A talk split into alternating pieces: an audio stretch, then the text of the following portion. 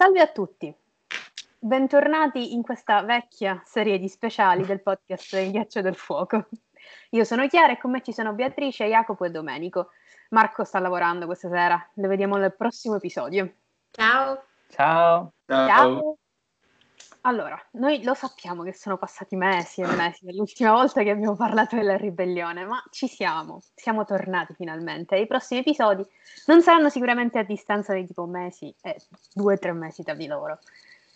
Allora, inutile dire che ci saranno spoiler di qualunque cosa, parleremo di tutto e tutti, la serie, i cinque libri canonici, il mondo del ghiaccio del fuoco soprattutto, Fire and Blood, anche Neg, eccetera. Siete avvisati. Già che ci siamo, facciamo un recap di quello che abbiamo detto la scorsa volta. Noi abbiamo iniziato a raccontare la ribellione da molto prima che i protagonisti fossero ancora concepiti, o meglio, alcuni erano già nati, ma di rovesciare il regime Targaryen ancora non se ne parlava, o almeno non così apertamente. Siamo partiti da Egon V, raccontandovi di come durante il suo regno le sue politiche e il comportamento dei suoi figli fosse costato ai Targaryen il futuro appoggio dei Talli e dei Tyrell, e soprattutto di come la tragedia di Summerall abbia inciso sull'immagine della casata regnante. Dopo siamo passati per un brevissimo regno di Jaehaerys II e la guerra del re da nove soldi, la realizzazione ultima della conquista di Egon, cioè i regni di Westeros tutti uniti, un continente coeso contro un unico nemico esterno che minacciava la stabilità dell'intero regno. In ultimo, il turbolento regno di Aerys II e di come questo abbia definitivamente cementato nei nobili il sentimento anti-Targaryen che ha portato alle famose ambizioni a sud e infine alla ribellione. Tra un re e l'altro abbiamo accennato al nome stesso della ribellione e di come questo sia molto romantico e idealizzato, e del Gran Concilio che ha portato all'elezione di Egon V, simile alle elezioni dell'imperatore del Sacro Romano Impero.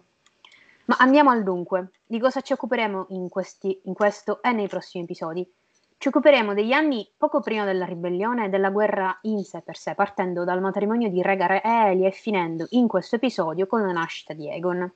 Ovviamente mh, ci occorreranno quattro se non cinque episodi per parlare, per parlare approfonditamente di tutto quello che abbiamo in mente e di tutta la ribellione, tra timeline folle, teorie lunghissime e opinioni forse controverse. Quindi tenetevi e iniziamo subito. Per darvi un piccolo assaggio, in questo episodio parleremo della timeline fino a tutto il torneo di Arnan, dell'organizzazione del torneo stesso, delle ambizioni a sud usando come fonte il testo originale del 2015, link in descrizione ovviamente, di Reger e della sua non sanissima ossessione per le profezie e di una delle mie teorie preferite, o almeno la prima parte di essa, cioè la cospirazione di Arrenal. E ora do la parola a Domenico, che è impazzito cercando la timeline. Ok, allora, um, a me il compito è in grado, cioè riuscire a raccontarvi bene cosa avviene e quali sono gli eventi più diretti che dal torneo di Arrenal hanno portato poi alla ribellione di Robert. Provo quindi a fare questa piccola timeline. Allora, dico in anticipo che è una fatica di Sisifo, nel senso che, come abbiamo detto varie volte, la cronologia per Martin è un problema, cioè nel senso che è una cosa che non sa fare e quando scrive raramente si pone seriamente il problema di dover mettere gli eventi in ordine e dare dei tempi plausibili nei quali avvenga un evento. Poi spesso ha lasciato le cose volontariamente nell'ombra, anche perché spesso ha eh, dei, proprio dei problemi, cioè per evitare di doversi poi giustificare o di doversi incastrare, ingabbiare in delle cose, troppo, in delle timeline troppo rigide, ha tenuto le cose volontariamente nell'ombra. Quindi avremo gente che attraversa il continente con estrema lentezza e la volta dopo è, ha evidentemente Speedy Gonzales attaccato ai piedi. Certe altre volte abbiamo dei punti fermi omessi e molto spesso non abbiamo delle date. Tutto quello che vi dico viene per lo più dalle cronache del ghiaccio e del fuoco, per cui trovate tutto lì. Se avete idee diverse o comunque avete problemi sulla timeline che sto per darvi, scrivete tranquillamente nei commenti. Tra l'altro volevo dire che c'è un bellissimo video fatto da Egg eh, su Rhaegar in cui effettivamente i primi 4-5 minuti del video sono su una timeline molto precisa e fatta veramente bene. Allora, partiamo tenendo, uh, partiamo da cosa dobbiamo, cioè partiamo all'inizio, cioè abbiamo due linee cronologiche diverse. Da una parte Rhaegar, Elia e i loro figli, quindi la nascita di Rhaenys e poi la nascita di Aegon, e dall'altra parte lo svolgimento del torneo di Arena. I due eventi sono insieme. sappiamo che nel 200, partiamo dal 279, nel 279, dopo che è affondata la barca di Stefan Baratheon, probabilmente l'anno prima, che avrebbe dovuto portare una sposa degna del principe Targaryen a Westeros, viene annunciato il fidanzamento tra Rhaegar e Elia Martell. Perché Elia? La situazione qua già si complica, i matrimoni tra Martell e Targaryen sono già avvenuti, come lo stesso Quentin Martell ci racconta nella sagra principale, nelle vene di ogni martello c'è un po' di sangue Targaryen e quindi Valeriano. Cioè, o forse in qualche modo ci dovrebbe essere, visto la fine di Quentin. In un secondo momento, uh, probabilmente entra nel gioco di Eris, nel far sposare Rhaegar con Elia Martell, i rapporti tre- tesi tra la principessa Edorn e Tywin Lannister. Cioè, dare sposa Elia a Rhaegar al posto di Cersei è uno schiaffo molto pesante al primo cavaliere Lannister. Ricordiamo anche che il 279 è l'anno in cui Tywin si ritira a Casterly Rock, abbandonando il suo ruolo da primo cavaliere. Cosa era successo tra Tywin e la principessa di Dorn? Facciamo un altro passo indietro. Tra parentesi, questa principessa non ha nome, quindi quando parlo della principessa di Dorn è la madre di Dora Martell, di Oberyn e di Elia. Lady Joanna eh, e la principessa di, Don, di Dorn erano state entrambe dame di compagnia della regina Rella, quindi la moglie di Eris. Quando nascono i due gemelli Lannister, dall'altra parte ci sono Oberyn e Elia che sono bambini. Le due donne quindi iniziano a pensare che si possano combinare dei matrimoni fra di loro. La principessa Dorniana intraprende quindi un viaggio verso Casterly Rock con i figli, ma quando arriva trova Tywin a lutto, Joanna morta e Tyrion appena nato. Le cose non vanno per il meglio. Passati i giorni del lutto in cui la principessa Dorn viene ospe- ospitata a Castelgranito, uh, chiede a Tywin di confermare i progetti marit- matrimoniali che erano stati Joanna, quindi dare Cersei in sposa Oberyn o al massimo a Doran e di dare Elia in sposa Jamie. Ovviamente Tywin scaccia la principessa Dorniana rifiutando la proposta e sottolineando che Cersei è riservata a Rhaegar, come ben sappiamo. Ovviamente, se la voce è arrivata a Eris, la decisione di far sposare Egar, Rhaegar e Elia Martell si capisce ancora meglio. È l'ennesimo schiaffo al suo primo cavaliere. Tra l'altro, noi tutta questa storia la sappiamo perché quando c'è il trial by combat di uh, Tyrion, Oberyn stesso la racconterà a Tyrion, dando idea che la, l'inamicizia in metà tra Lannister e Martell non parte dalla morte di Elia, ma parte dalle, dalle unioni matrimoniali non volute da Tywin con i Martell. Sia come sia, nel 279 viene annunciato il fidanzamento tra i due, che si sposano nell'anno 280, anno in cui tra l'altro nasce la prima figlia Renis. Possiamo pensare che se i due si sposano nei primi, anni 200, nei primi mesi del 280, quindi gennaio-febbraio, Renis sia potuta nascere considerando una gravidanza di nove mesi tra ottobre e novembre. Poi sappiamo che John Con- da John Connington che la nascita di Renis ha tenuto Elia a letto per sei mesi, quindi dobbiamo pensarla a Roccia del Drago, dove la coppia aveva deciso di andare ad alloggiare subito dopo il matrimonio, bloccata a letto dalle complicazioni del postparto. Sulla fine di questo stesso anno, nel 280, viene annunciato da Walter Wendt, Lord di Arrenal, un torneo con premi ricchissimi tre volte maggiori al torneo fatto per i dieci anni di Eris, organizzato per i dieci anni sul trono di Eris da Tywin Lannister. Eh, sappiamo che il torneo viene annunciato nell'ultima parte dell'anno e dovrebbe essere eh, in coincidenza con la, eh, l'onomastico della prima figlia, di, dell'unica figlia femmina di Lord, Wa- eh, di Lord Walter, Wa- eh, Walter Wendt. Quindi sappiamo anche che si festeggiano a Westeros gli onomastici con questa notizia, cosa che non sapevamo fino ad allora. Al torneo, inizio di ogni disgrazia, presenziano tutti quanti e sappiamo che ci fu anche Elia Martell e che si svolse nelle due lune della falsa primavera del 281. Quindi dobbiamo presupporre eh, un periodo dell'anno in cui l'inverno sembrava che stesse per finire e stesse per arrivare la primavera.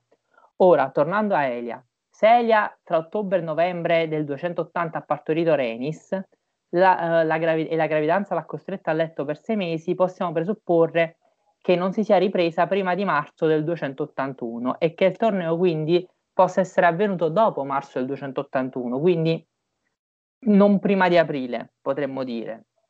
Ora si apre uno dei problemi fondamentali di questa cronologia.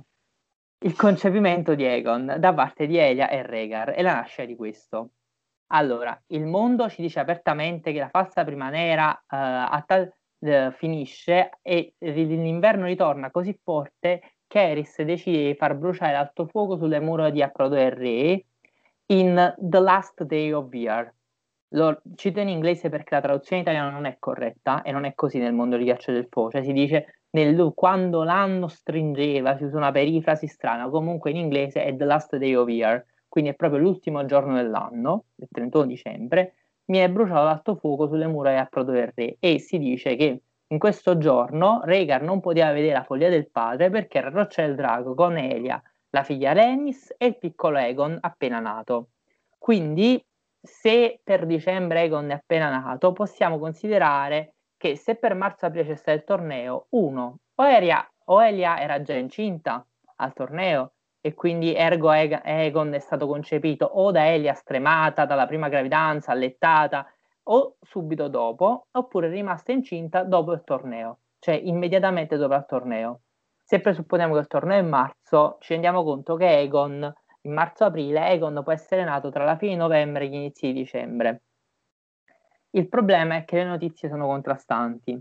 Le, dico, le fonti non ci dicono mai che Elia al torneo di Arrenal fosse incinta e dobbiamo pensare al massimo che la gravidanza fosse poco evidente ma dirò uh, che mi convince fino a una certa questa ipotesi, perché sappiamo sempre da Connington che Elia era stata quasi ammazzata dal parto di Aegon, quindi gravidanza, con una seconda gravidanza, che sicuramente deve essere stata molto dolorosa, mi sembra difficile che la donna si sia messa in viaggio da Roccia del Drago fino ad Arsenal, quindi abbia preso una nave, si è scesa da Proto del Re, da Proto del Re un viaggio in carrozza, cioè siamo comunque nel Medioevo, non era un viaggio comodo e non è un viaggio che dura poco soprattutto.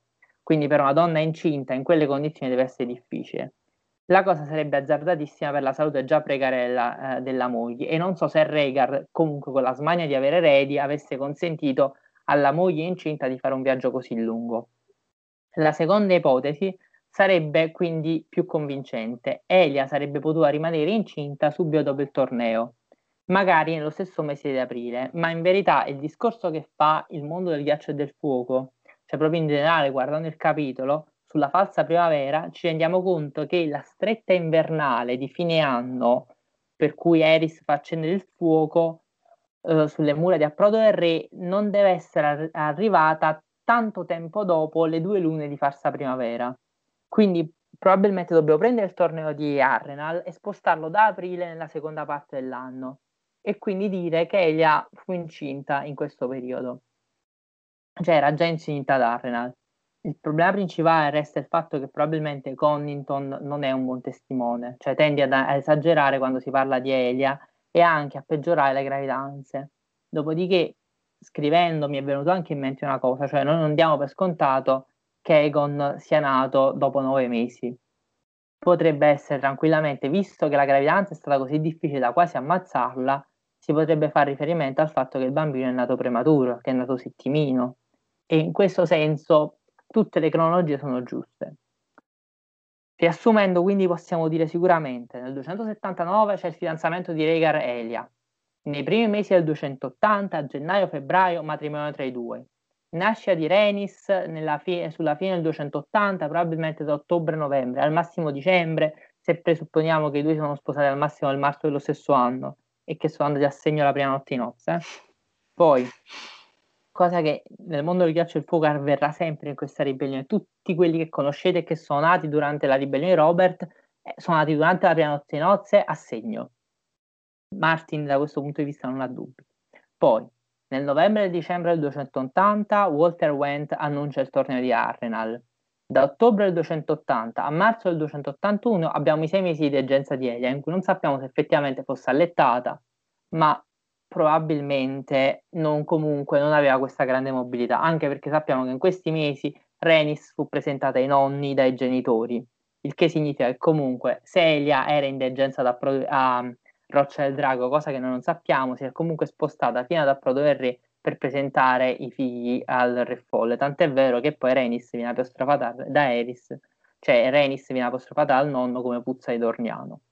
Poi marzo, aprile, maggio del 281 sono i tre mesi in cui potrebbe essere avvenuto il torneo di Arrenal. Il range ovviamente, come dicevo, è un po' più largo qui. E tra novembre e dicembre, mi sento abbastanza sicuro da questo punto di vista, del 281 c'è la nascita di Egon. Poi, primi mesi del 282, rapimento di Lianna.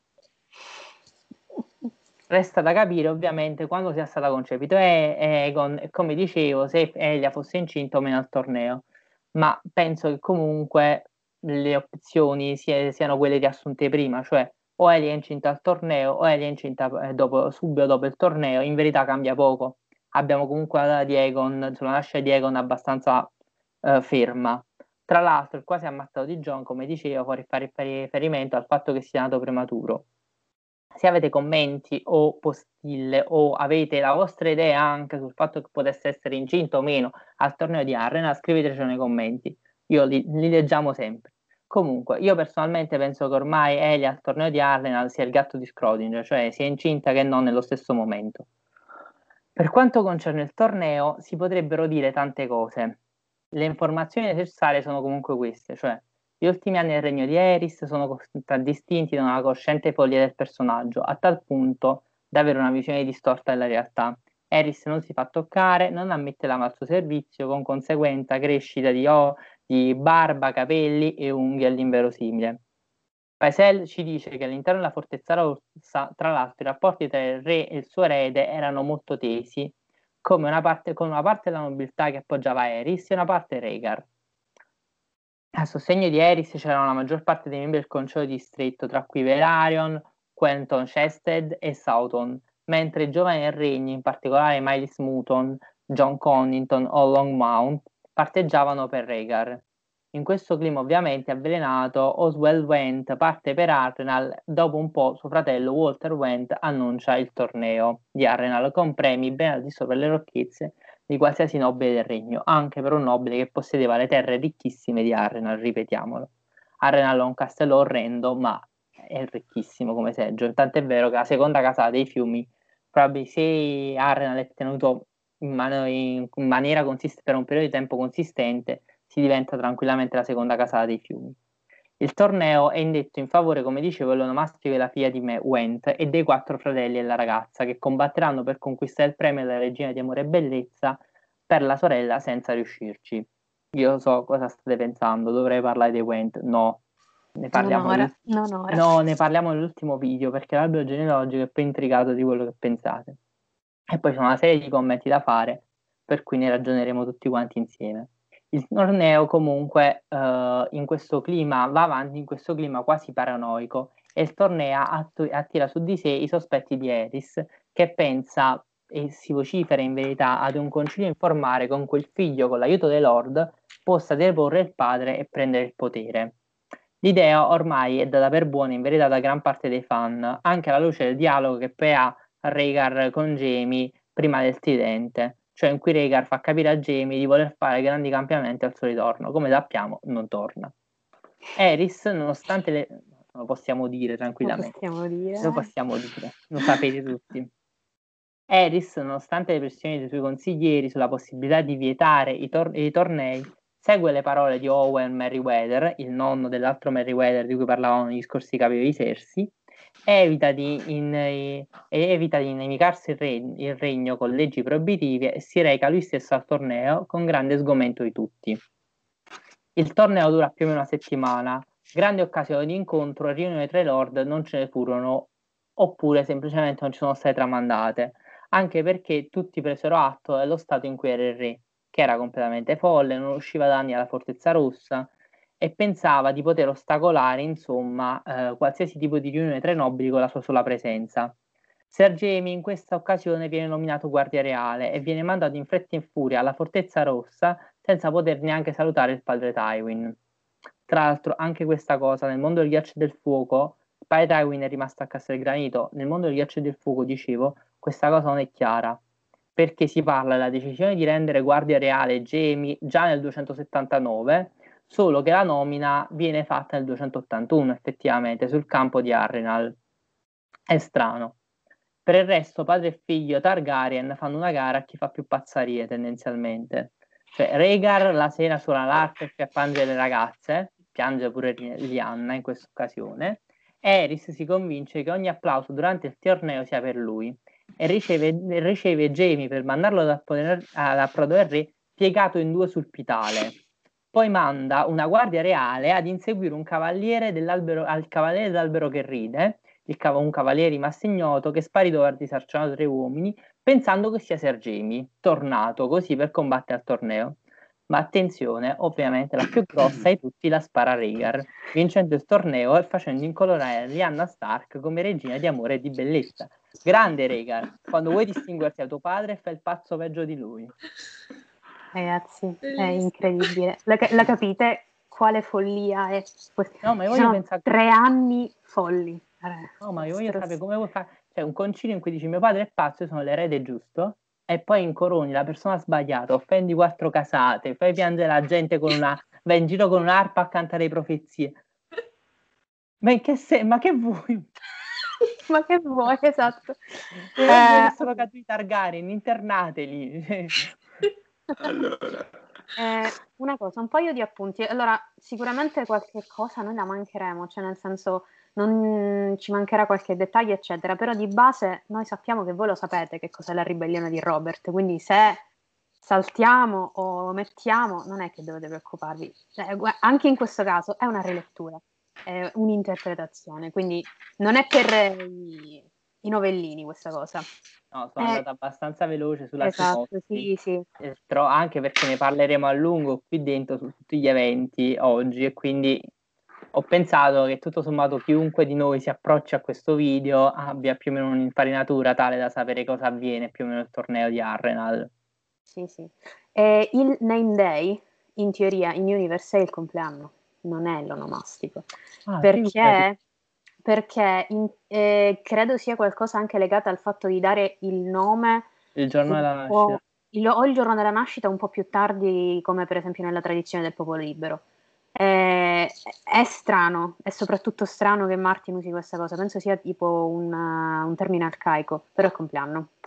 Eh no, perché il mondo del ghiaccio e il fuoco in italiano mi traduce eh, onomastico, perché ho letto da lì. Capito, non è colpa tua, è colpa di, vabbè, Altieri. Di nuovo. No, dovevo leggere in originale. Tantissimo.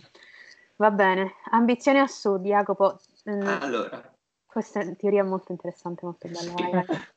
Che si collega appunto a dove ci ha lasciato Domenico, ovvero al torneo di Arnold. Dunque, come potete notare dallo sfondo, anticipo subito le tre casate principali di questa cospirazione, che poi tanto cospirazione non è, sono gli Arryn, gli Stark e i Talli. Prima di iniziare anche un'altra cosa, come ha detto Chiara all'inizio, io mh, tratterò quasi esclusivamente la teoria originale, perché è quella che mi convince di più mh, rispetto alle aggiunte che sono state fatte a posteriori da altri utenti e salve, fatto salvo alcune integrazioni che ho messo io mh, perché c'erano anche alcune cose della teoria originale che non mi convincevano. Detto ciò, iniziamo. Allora, noi ehm, veniamo mh, a contatto con questa mh, teoria delle ambizioni a sud proprio nel libro, ne, nella saga principale, nel, eh, in A Dance with Dragons, nel capitolo Il Volta Gabbana, eh, e, e viene detto da Lady Barbary Dustin a Tion. Ricard Stark aveva grandi ambizioni, Ambizioni a sud che non sarebbero state soddisfatte facendo sposare al suo erede la figlia di uno dei suoi vassalli. In sintesi, eh, cosa prevede questa teoria prima di vederla nel dettaglio? Che appunto ci sarebbe stata una cospirazione dei lord del nord, della valle e dei fiumi e mh, con anche un ruolo dei lord delle terre della tempesta e dell'ovest per deporre pacificamente Eris e riformare il sistema istituzionale di Westeros. Vediamo come di preciso. Se vi ricordate, nella seconda puntata sulla ribellione, Domenico aveva parlato del fatto che i lord o gli eredi dei lord delle terre del centro-nord di Westeros avevano combattuto assieme nella guerra dei Re da Nove Soldi e che da questa esperienza era nata una certa amicizia tra Rickard Stark, John Arryn, Oster Tully e in misura minore anche um, Tywin Lannister che li porta a stringere una serie di alleanze dinastiche in un periodo che non viene sempre specificato bene da Martin per le ragioni che ha detto prima Domenico, ma che possiamo mh, individuare all'incirca tra il 271 e il 279. Perché? Perché nel 271 Ricard Stark invia, invia un giovane Eddard che all'epoca aveva 8 anni come protetto da John Arryn e lo stesso fa Stefan Baratheon con Robert Probabilmente in questo caso però l'iniziativa non parte da, dal Lord che manda l'erede, ma è John Arryn a chiedere Robert, perché sappiamo che Stefan era più filo Targaryen. Qualche tempo dopo Oster Tully manifesta l'intenzione di far fidanzare Catelyn a Brandon Stark e Tywin Lannister quella di far fidanzare Jamie con Liza Tully. Questo avviene, quest'ultima cosa avviene dopo il 276-277, ovvero in seguito alla rottura eh, definitiva di Tywin con i Targaryen, in quanto Eris aveva rifiutato il fidanzamento tra Cersei e Rhaegar e anche in seguito agli eventi della ribellione di Duskendale, spingendo così Tywin definitivamente verso uh, il, il, gruppo dei Lord della guerra dei Re dei Nove Soldi. Infine, nel 279-280, in seguito alla morte di Stefan, il quale era appunto filo Targaryen, Robert chiederà a Rickard la mano di Lyanna Stark, che probabilmente gli era stata introdotta, mh, portata in visita a Ned, magari che era lì a, come protetto nella valle. Lei, Lyanna, va in visita da Ned e Robert la vede e se ne infatua e, successi- e quindi poi nel 279-280 le chiederà la mano. È da notare tra l'altro che Robert, nato nel 262, aveva già una figlia mia stornata nel 279, quindi sempre per la storia che questi fanno figli al primo colpo, cioè Robert ha fatto una figlia a 16-17 anni, così al primo colpo. Vabbè. A ciò si aggiungono tutta una serie di alleanze minori, quali Peter Baelish, che viene mandato eh, dalla valle come protetto a Ostertalli, o anche una zia di Rickard Stark che sposa un Royce, quindi vari lord minori che sposano altri lord minori mh, del, delle, tra le terre dei fiumi del nord della valle, quindi per consolidare ulteriormente questo legame. È da notare che questa situazione che si viene a creare non è la norma. Infatti le grandi casate di Westeros, come anche aveva detto all'inizio Barberi Dustin nella citazione, eh, tendono a stringere legami matrimoniali con i propri vassalli e lo stesso fanno mh, i, i vassalli stessi. Ciò permette alle casate infatti di mantenere una certa influenza e stabilità all'interno del territorio che controllano. Se una casata spinge per un matrimonio con la casata di un altro territorio, tipicamente è per due ragioni. La prima è quella di stringere una pace, la seconda è di stringere un'alleanza. Essendo il regno, almeno fino a quel momento, in pace, poi scoppierà la ribellione, l'ipotesi è quindi chiaramente la seconda. Bisogna anche notare che le alleanze tra queste casate sono fatte in modo molto accurato, non, è, non sono casuali. Queste casate confinano tra di loro, si vengono a creare delle unioni che creano un, un blocco territoriale coeso, infatti abbiamo gli Stark che andranno con i Talli e gli Arryn, almeno in teoria, e eh, i Talli che andranno con i, i Lannister e gli A, e in teoria in seguito andranno anche con gli Arryn con cui confinano ai lati, anche se in teoria dovevano andare con gli Stark almeno all'inizio poi ci andranno e, lasceranno, e i Lannister verranno lasciati da parte.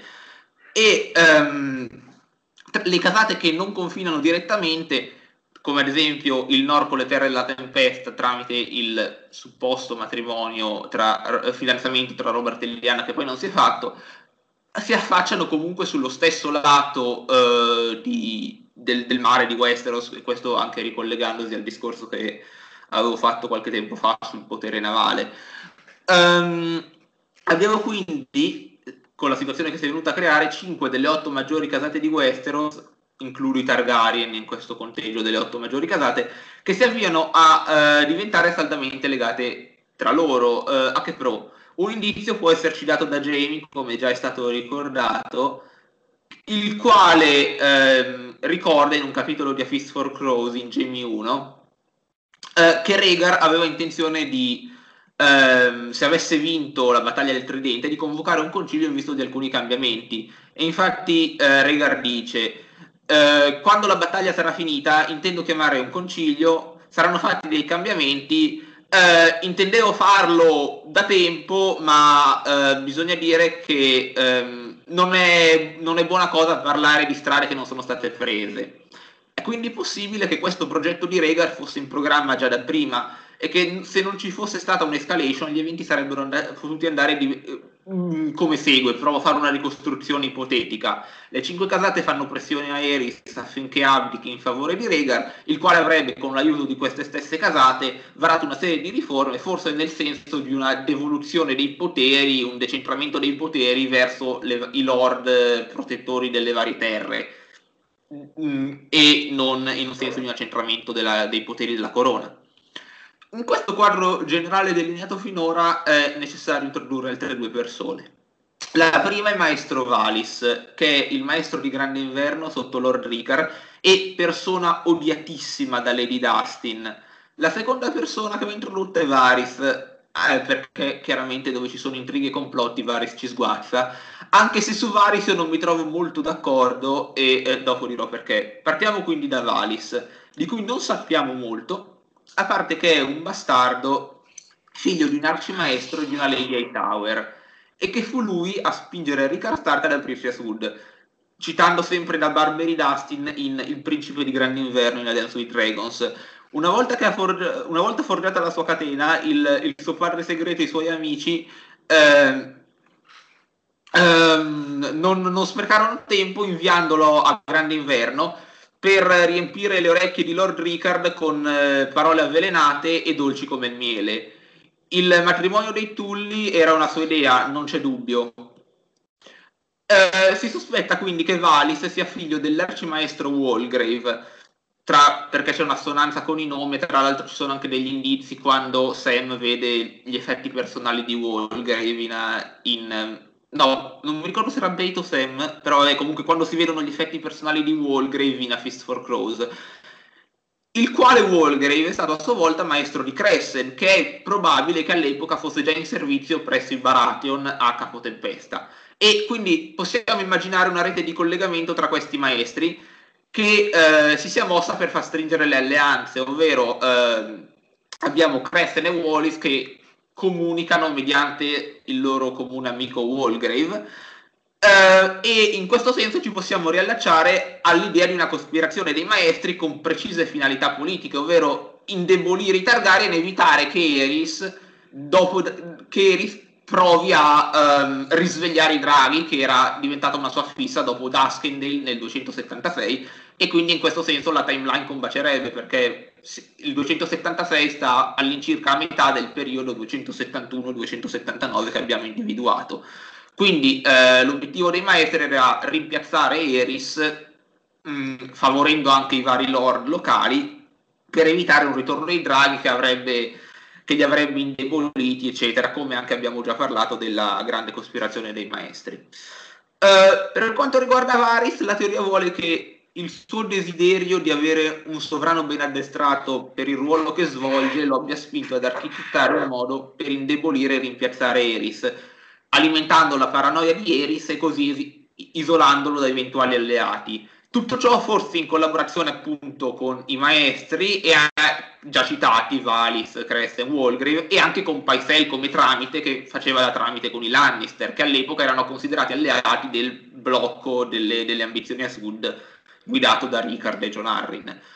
Come ho detto, però, questa parte su Varys non mi convince perché credo che per lui sarebbe stato più conveniente mantenere Eris al potere così da esasperare Westeros nell'attesa che 15-20 anni nel futuro eh, sarebbe potuto arrivare Egon Blackfire che mh, dal momento che deve avere la stessa età di, e, dell'Egon morto, Egon VI, eh, deve essere nato anche lui intorno al, teore- al torneo di Arrenal e eh, in questi 15-20 anni di esasperazione varie casate si sarebbero potute schierare con i Blackfire. E del resto è lo stesso Varys che consiglierà a ribellione scoppiata ad Eris di non aprire le mura di King's Landing a Tywin. E quindi come una specie di estremo tentativo di mantenere eh, Eris al potere e non farlo ammazzare questa è una mia interpretazione, so che mh, mm, pa- Chiara credo non sia d'accordo e ne possiamo parlare nella, nel dibattito che ci sarà nella prossima puntata riguardo a queste cose. Ora, vi è anche un'altra teoria che anche su questa io non mi trovo molto d'accordo, che è un'aggiunta fatta da un altro utente a questo nucleo originale della teoria delle ambizioni a sud.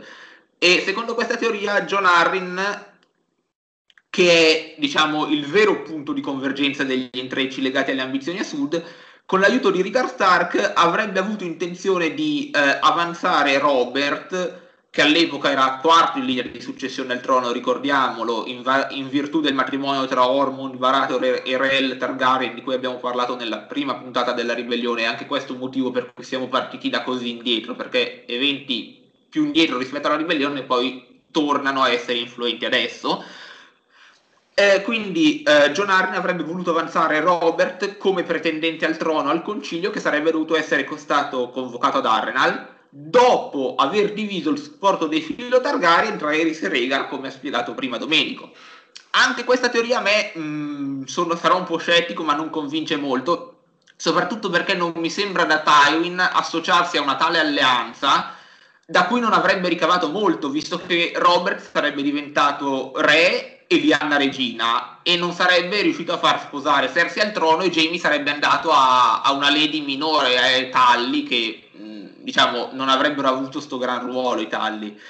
E continua a preferire quindi la teoria che riguarda Ricard e Valis e la questione delle riforme. Tuttavia, siccome gli eventi di questo periodo, come abbiamo già detto più volte, sono descritti molto vagamente, proprio per la loro importanza ai fini della trama mh, dei libri che devono ancora uscire, finché Martin non svelerà nuove informazioni, quando, boh, tutto è possibile. In ogni caso, come sappiamo bene, e non c'è bisogno di dilungarsi, questi complicati progetti saranno destinati a fallire. Prima ci sarà la morte di Brandon e Ricard, poi il rapimento di Lianna, la furia di Robert, infine lo sterminio dei Targaryen superstiti da parte dei Lannister metteranno una croce sulle ambizioni a sud.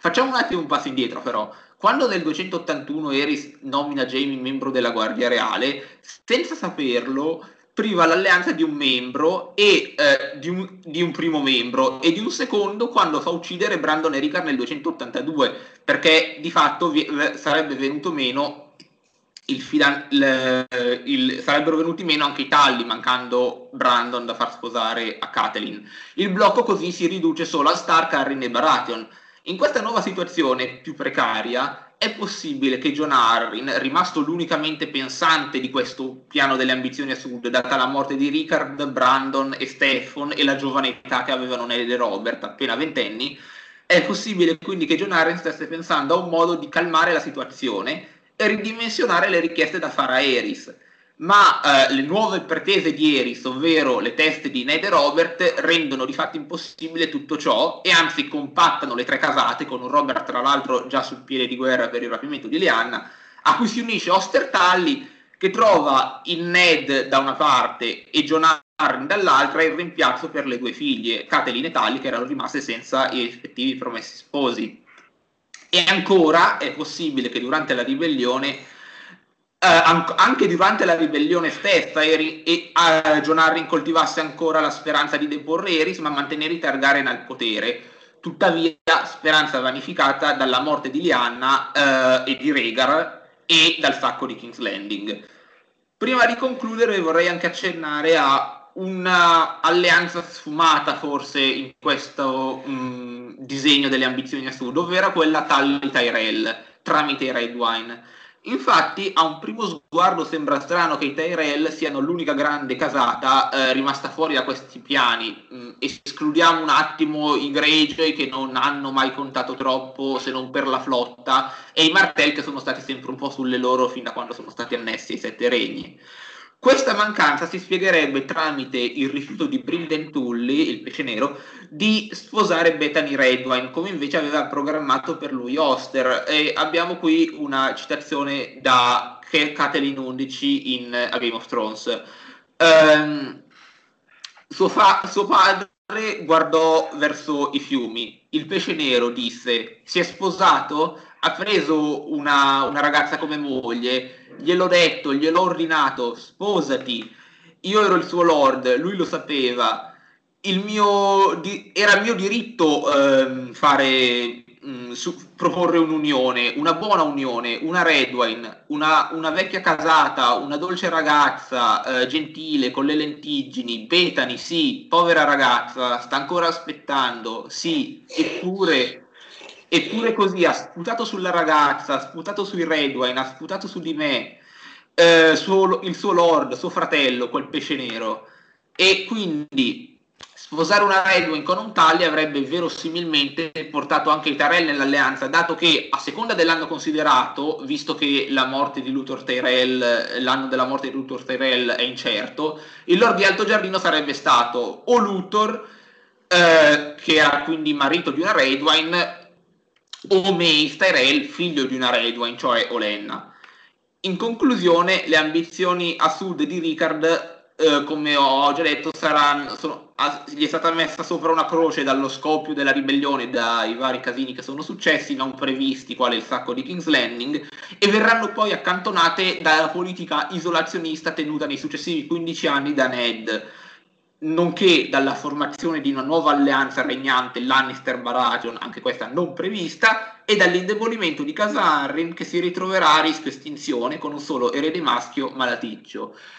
Quindi si può dire che questa, mh, queste grandi ambizioni che c'erano a sud di portare le casate del centro-nord ad avere un ruolo più influente nella politica di Westeros ha portato male a, a, a queste tre casate. Gli unici che ne sono usciti bene sono stati i Lannister e i Baratheon, anche se vabbè, poi sappiamo quello che succede ai Baratheon.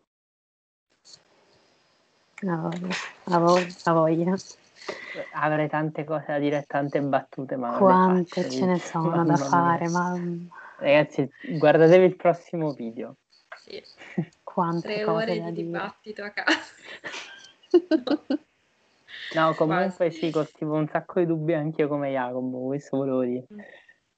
Sì, vabbè, poi ne, poi ne parliamo. Ne parliamo. Poi ne parliamo. Ed ora il momento che tutti aspettiamo, cioè sminchiare la reputazione di Rhaegar Targaryen. no, non è vero. eh, sicuramente ci sarà qualcosa da prendere, anche tipo una, du- una o due parole. Eh, quindi niente, beh, ti lascio la parola. Vieni che ansia, che ansia. Allora, eh, Rhaegar Targaryen, un personaggio estremamente controverso sia in universe sia nel fandom, adorato da alcuni, insultato da altri, ma senza di lui e le sue azioni gran parte della trama di Song of Ice and Fire non esisterebbe. Il suo presunto rapimento, vabbè, diciamo così, di Lyanna Stark è stato il casus belli per una ribellione che ha rovesciato dal trono di spade una dinastia che nel bene e nel male regnava da quasi 300 anni e nella quale sono state sacrificate innumerevoli vite. La sua ostinazione nel generare un terzo erede, quel ragazzo che senza sapere niente delle sue origini cerca la sua strada nel mondo alla barriera, potrebbe aver salvato il mondo, o forse no. Comunque, quel che è certo è che Rhaegar ha fatto ciò che ha fatto, spinto dall'ossessione per la profezia che ha segnato la sua vita fin dalla nascita, o meglio da prima della sua nascita, e alla quale si sentiva legato dal doppio filo del dovere. Eh, facciamo un passo indietro su cose che abbiamo detto già nelle puntate precedenti, ma per capire Rhaegar dobbiamo capire cosa ha portato alla sua nascita. Eh, Jaehaerys II si era sposato per amore con la sorella Shera, rifiutando la sposa Talli che il padre Egon V avrebbe voluto per lui, e Egon non se l'era sentita di rifiutare ai figli un matrimonio per amore perché lui stesso ne aveva fatto uno, anche se sapeva che questo avrebbe causato gravi problemi dal punto di vista politico. Infatti, se Egg a te- al suo tempo era stato molto in basso nella linea di successione al momento del matrimonio, non così per Jaehaerys, principe ereditario, dopo che il fratello maggiore Duncan aveva a sua volta rinunciato al trono per un matrimonio eh, per amore con la popolana Jenny di Vecchie Pietre. Quindi la scelta di Jaehaerys avrebbe dato un immediato segnale ai grandi lord che il loro re era pronto a danneggiarli o sacrificarli pur di restare fedeli alle tradizioni e di fare quello che voleva. Comunque sia, il matrimonio tra Jaehaerys e Shera produce due eredi, Eris e Rella. Nel loro caso assistiamo a un radicale cambiamento di opinione da parte del nonno Egon, perché i due infatti vengono fatti sposare nonostante palesemente non si amino, per volere sia del padre Jaehaerys che abbiamo visto era favorevole al tradizionale matrimonio eh, fratello-sorella Targaryen, ma comunque si era sposato per amore, eppure impone il matrimonio ai figli, e anche per volere del nonno Egon V che aveva osteggiato questa pratica per quanto possibile con il proprio figlio e invece adesso la sostiene. Perché? Il motivo di questo già lo sappiamo, in un imprecisato momento tra il 240, anno del matrimonio tra Geris e Scera, e il 259, che è l'anno della nascita di Regar, Jenny di Vecchie Pietre aveva portato a corte una strega dei boschi, che le era molto cara, che riteneva essere una figlia della foresta, la quale aveva profetizzato che il principe che fu promesso, che secondo la, l'antica leggenda era mandato a salvare l'umanità dall'oscurità, sarebbe nato appunto dalla linea di Eris e Rella. Per capire in quanto alta considerazione i Targaryen tenessero le profezie e quanto fossero disposti a fare per realizzarle, dobbiamo considerare che la storia della famiglia è sempre stata strettamente connessa con le profezie con i sogni profetici, che sono un dono genetico dei Targaryen. Ad esempio, è stato solo grazie a Denis la sognatrice che la famiglia Targaryen si è salvata dal disastro di Valiria che eh, Denis appunto aveva visto in sogno. Eh, poi in The Mystery Night, quindi nelle novelle, Egg riporta la convinzione che un giorno i draghi torneranno perché suo fratello Deron li ha sognati e, e anche re Eris I li ha, visti, li, li ha letti in una, in una profezia cosa che purtroppo porterà Egg eh, più tardi nella vita a voler far schiudere a tutti i costi un uovo e quindi al disastro di Summerall. Eh, lo stesso Deron, quindi il fratello maggiore di Egg, al torneo di Ashford in The Edge Knight, ha un sogno profetico di un drago morto sopra Dunk. Infatti dice: eh, Ho sognato te e un drago morto. Eh, era caduto sopra di te, ma tu eri vivo e il drago era morto. Questo si sarebbe poi rivelato essere Baelor Lancia Spezzata. Eh, al torneo di Whitefalls eh, Demon Blackfire ha ben tre sogni profetici quello che vale la pena notare è che in tutti questi casi chi riceve la profezia ha l'assoluta fiducia in essa e compie azioni basate sulla profezia stessa, quindi sembra un po' che i Targaryen dipendano pesantemente dalle profezie come mezzo di salvezza o addirittura di trionfo della propria casata. Come ci dice lo stesso Martin, però, le profezie sono una lama a doppio taglio. Qua non ripeterò citazioni che ho fatto in video passati perché eh, vabbè, ma sappiamo che le profezie sono volutamente oscure e mai letterali e possono portare a compiere azioni che, se anche nelle intenzioni del personaggio sono volte a realizzare la profezia, in realtà ottengono l'effetto contrario rispetto a quanto sperato, come fu per Creso con l'oracolo di Delfi. Ad esempio, Daemon eh, mette in piedi la seconda ribellione Blackfire a White Walls basandosi sulla visione di un drago che sarebbe nato proprio lì, mentre in realtà il drago della visione era il giovane Egg che si sarebbe rivelato come Targaryen. È probabile che anche Egon V appunto avesse ricevuto una visione della nascita di un drago a Summerall, ma anche in questo caso il tentativo disperato di realizzare la profezia ha portato invece ad un disastro per essere stata mal interpretata. Il drago che doveva nascere a Summerall non era un letterale drago, ma come spesso accade nei sogni profetici dei Targaryen, un Targaryen in carne e ossa, che non avrebbe salvato la casata, ma avrebbe portato alla sua distruzione. Quindi, letteralmente, fin dalla nascita, Regal si porta dietro il fardello della profezia. La sua stessa esistenza è dovuta alla fiducia di suo nonno nella profezia e lui stesso sembra corrispondere alla profezia del principe che fu promesso, essendo nato, cito, amidst salt and smoke, quindi eh, tra il sale e il fumo, dove con sale si intende il sale delle lacrime per il pianto della tragedia di Summerall e smoke il fumo eh, per appunto il, il rogo. Eh, ma come sempre, in, come in tutti questi casi, l'apparenza inganna. Quindi Rhaegar cresce nella convinzione di essere il principe che fu promesso e che sia suo primario e preciso dovere adempiere al suo destino. Non a caso Barristan lo descrive come determined, dutiful e single-minded, quindi determinato, ehm, che, che, vuole fare, che de, diciamo propenso a fare il suo dovere e risoluto. È un ragazzo intelligente, riesce in qualunque cosa si applichi e fin da bambino legge ossessivamente per scoprire di più riguardo alla profezia e a se stesso. Infatti eh, viene detto che era studioso, secchione, fino all'esagerazione. E, ehm, e, ehm, eh, aveva iniziato a leggere così presto che la gente diceva che la regina Reella avrebbe eh, diciamo, inghiottito dei libri e una candela mentre era incinta di lui. Questo dice Barristan nel primo capitolo di Dani in Storm of Swords. Um, Dopo aver letto qualcosa al riguardo in un libro, probabilmente la nozione che il principe che fu promesso avrebbe dovuto essere un guerriero, inizia ad applicarsi con impegno e ottimi risultati al combattimento, nonostante non ne tragga alcun piacere. Molto più della sua lancia ama la sua musica e la sua arpa, con la quale spesso si reca a visitare le, le rovine della natia Summerhall e ritorna cantando canzoni che riducono in lacrime qualunque donna le ascolti, contribuendo alla nascita del mito del principe bellissimo e disperatamente malinconico che infrange moltissimi cuori, sia in Universe, vedi Cersei, sia nel fandom. Eh, sulla questione di cosa sia effettivamente questa canzone scritta da Regan e capace di ridurre in lacrime chiunque, parleremo più approfonditamente in uno dei prossimi episodi perché potrebbe esserci dietro più di quanto sembra. Ehm, comunque, Beniamino del Popolo si circonda di pochi fidati, tra cui appunto Miles Newton, Richard Lonmouth, John Connington, ma il suo unico vero amico per tutta la vita è Arthur Dane. Quando arriva il momento per Rhaegar di sposarsi, non ci sono sorelle disponibili, perché Rella era riuscita a partorire un altro erede vivo, Viserys, solo quando Rhaegar già aveva 17 anni, quindi campacavallo di aspettare pure un'altra erede femmina. Non c'erano neanche cugine, quindi cercare qualcuno al di fuori della cerchia Targaryen è una scelta obbligata con grande fastidio del re Eris che, diventando sempre più paranoico e timoroso di concedere troppo potere ai lord, avrebbe voluto riaffermare la visione tradizionale di Jaehaerys tenendo tutto in famiglia.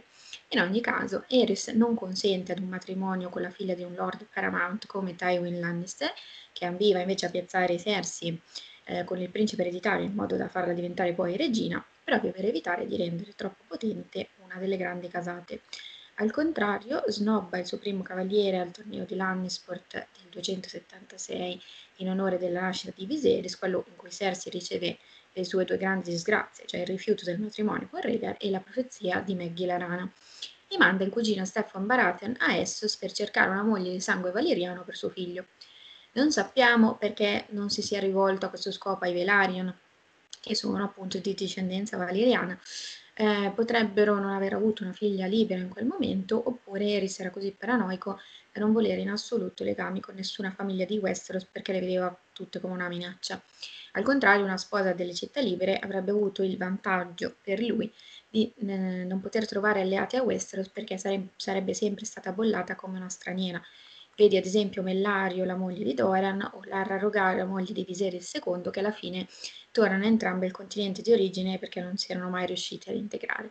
Comunque, Stefan purtroppo muore nel viaggio di ritorno senza essere riuscito a recuperare nessuna sposa per, per Rhaegar e Eris a questo punto a corto di alternative opta infine per la povera Elia Martell, figlia della principessa di Dorne. Le motivazioni per cui Eris ha scelto Elia, oltre, come dicevamo, al desiderio di vendetta condiviso contro Tywin, sono sicuramente più profonde rispetto a quelle indicate da Maestro Yendel nel mondo. Cioè, eh, Maestro Yendel dice ricompensare Dorne per il fedele servizio alla corona nella guerra dei re da nove soldi. In realtà c'è dell'altro, cioè Innanzitutto i Martell hanno sangue Targaryen dal matrimonio della prima Daenerys con Maron Martell, quindi si rientra un po' nella famiglia e eh, poi soprattutto Dorne è un regno non particolarmente potente in quanto forza militare, rimasto sempre spiccatamente indipendente e quasi sempre in guerra con l'altopiano e le terre della tempesta, quindi con scarsissime probabilità di trovare alleati in altre famiglie nobili del continente. Eh, quindi Rhaegar e Elia si sposano all'inizio del 280. Il loro è chiaramente descritto anche da un personaggio di parte come Barristan come un matrimonio senza alcuna passione. Dice nel quarto capitolo di Dani in A Dance with Dragons, ehm, so che il principe era eh, molto affezionato a lei, dice very fond of her. E Dani pensa, sì, affezionato, la parola dice tutto. Però questo non significa affatto che Elia fosse una persona triste o noiosa, anzi, i suoi fratelli erano affezionatissimi a lei, soprattutto Oberyn, con il quale Elia era inseparabile. E il tema costante nei loro archi narrativi nella saga principale è la vendetta per la loro adorata sorella assassinata. I ricordi di Oberyn raccontati a Tyrion in Storm of Swords ci restituiscono un'immagine di Elia allegra e divertente, complice con il fratello nel prendere in giro i suoi pretendenti, oppure intenerita dal neonato Tyrion, e anche Doran, che spesso ritenuto un uomo freddo, ha un amore tanto grande per lei da dedicare tutta la sua vita a un piano per vendicarne adeguatamente la morte. D'altronde non è strano che Elia sia raccontata diversamente da chi la conosceva ad Orn e da chi l'ha conosciuta dopo il matrimonio, cioè dagli assolati giardini, dalla compagnia dei fratelli e compagni con cui giocava nelle piscine, al sole, tutto quanto, questa poveretta ha dovuto spostarsi nella capitale per sposare uno sconosciuto introverso, distante e malinconico. Eh, Barristan dice, sempre in Dani 4, Solomon Storz, eh, si diceva che nessun uomo eh, ha mai conosciuto veramente il principe Rhaegar e non sono certo ehm, che Rhaegar fosse in grado di essere felice perché c'era in lui una malinconia, un senso di, eh, di disastro, no? di, di, profezia incombente, era nato nel dolore e eh, l'ombra di quello eh, pesava su di lui tutti i giorni della sua vita. Per non parlare del suocero paranoico, della tristezza di abitare a Dragoston, che è un posto cioè, tristissimo, insomma, già il fatto che Elia sia riuscita comunque a cavarsela e anche a suscitare un certo affetto da parte del marito e far reggere per quanto possibile il matrimonio è un successo e un segno che comunque aveva una certa forza di carattere. Ma per quanto si impegna a far funzionare le cose, Elia comunque ha un problema, cioè la difficoltà a produrre eredi riesce a partorire comunque due bambini, tra cui l'agognato erede maschio, che sono appunto prima Renis e poi Egon, ma i parti difficili le costano quasi la vita, soprattutto il secondo. Eh, abbiamo già detto che John Connington, che vabbè, ovviamente è molto prevenuto nei suoi confronti per ovvi motivi, dice che era fragile e cagionevole fin dall'inizio e il parto l'ha resa ancora più debole. Dopo la nascita della principessa Renis, sua madre è stata costretta a letto per metà di un anno e la nascita del principe Egon l'ha quasi uccisa. Non potrà più partorire altri bambini, i maestri hanno detto poi a Rhaegar. Uh, comunque, il neonato Egon non è solo l'erede al trono, cioè Rhaegar si è infatti convinto a questo punto, non sappiamo quanto abbia cambiato idea, ma sappiamo che la nascita di Egon già l'ha cambiata, si è convinto che debba essere suo figlio e non lui il principe che fu promesso.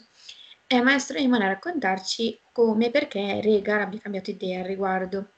Ci dice, e in Psalm 4, Fist Cause, successivamente diventò persuaso che sarebbe stato suo figlio a realizzare la profezia, perché una cometa era stata vista sopra Prodo del Re la notte in cui Egon fu concepito, e Regar era certo che la stella sanguinante della profezia, perché dice Born amid salt and smoke beneath a bleeding star, che la stella sanguinante doveva essere una cometa. Quindi per questa storia della cometa cambia idea e si convince che il principe che fu promesso deve essere suo figlio. Non sappiamo come giustificasse il resto della profezia, quindi il sale e il fumo con riferimento al piccolo Egon, ma in ogni caso siamo certi che avesse maturato questa convinzione anche grazie alla visione che ha Dani alla casa degli Eterni, ehm, dove appunto vede il fratello che dice del figlio, eh, lui ha una canzone, è il principe che fu promesso e su è la canzone del ghiaccio del fuoco. Eh, questo, questo riuscire a produrre comunque gli eredi, tra cui anche l'erede maschio, avrebbe potuto essere un gran successo per Elia se non fosse che il marito, sto sciagurato, eh, si era anche granzicamente convinto che ce ne deve essere uno in più, there must be one more, perché tre teste al drago.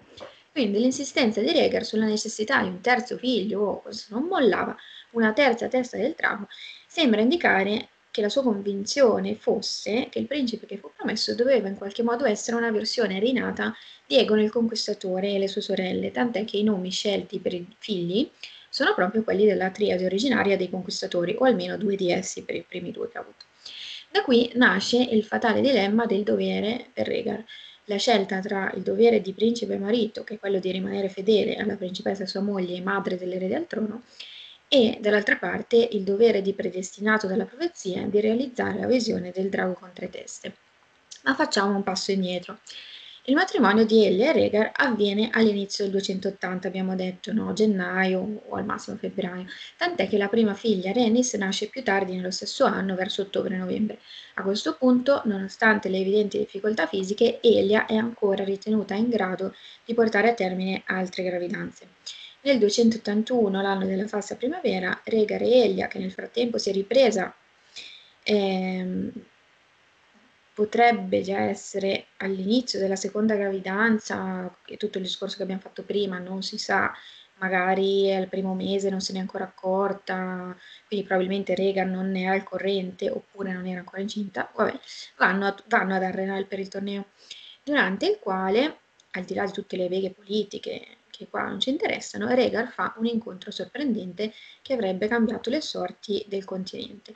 Il secondo giorno, infatti, un cavaliere misterioso si presenta a gareggiare e viene descritto nel mondo del ghiaccio del fuoco come eh, un giovane uomo esile in un'armatura che, che, che, diciamo che non era la sua, che non era la sua taglia, che era fatta un po' quasi casaccio, eh, che aveva un simbolo eh, di un albero di iga bianco eh, con le fattezze, ehm, diciamo, che, rido, che ridono, cioè, diciamo, eh, un po' stortate dal riso.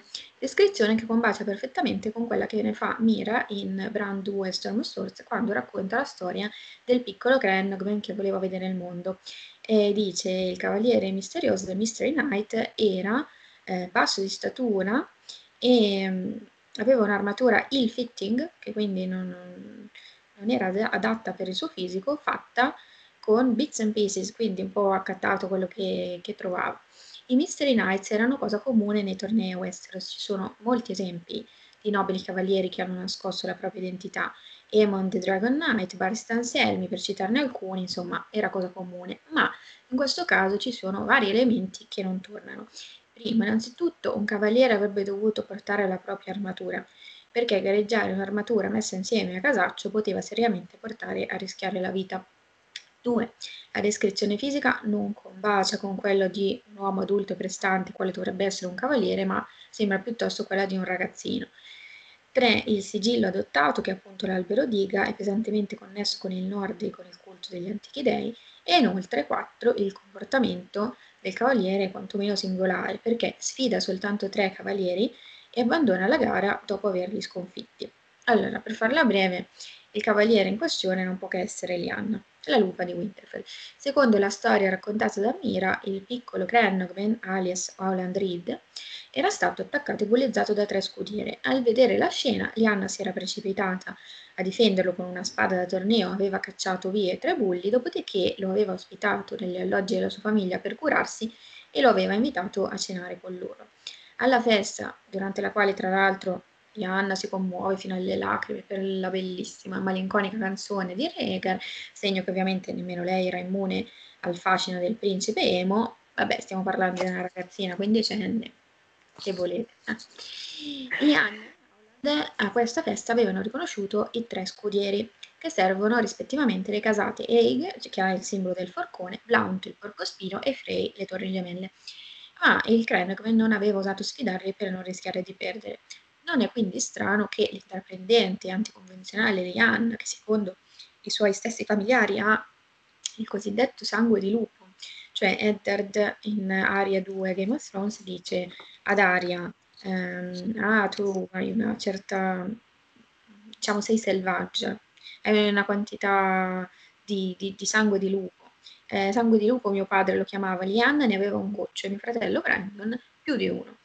Eh, Insomma, non è strano che Lianna, che era così fatta, abbia deciso di difendere l'onore del suo Bannerman una seconda volta, mascherandosi per sfidare e sconfiggere proprio i tre cavalieri delle casate e degli scudieri che, che, lo avevano offeso e chiedendo soltanto al posto del riscatto che questi cavalieri insegnassero l'onore ai propri scudieri.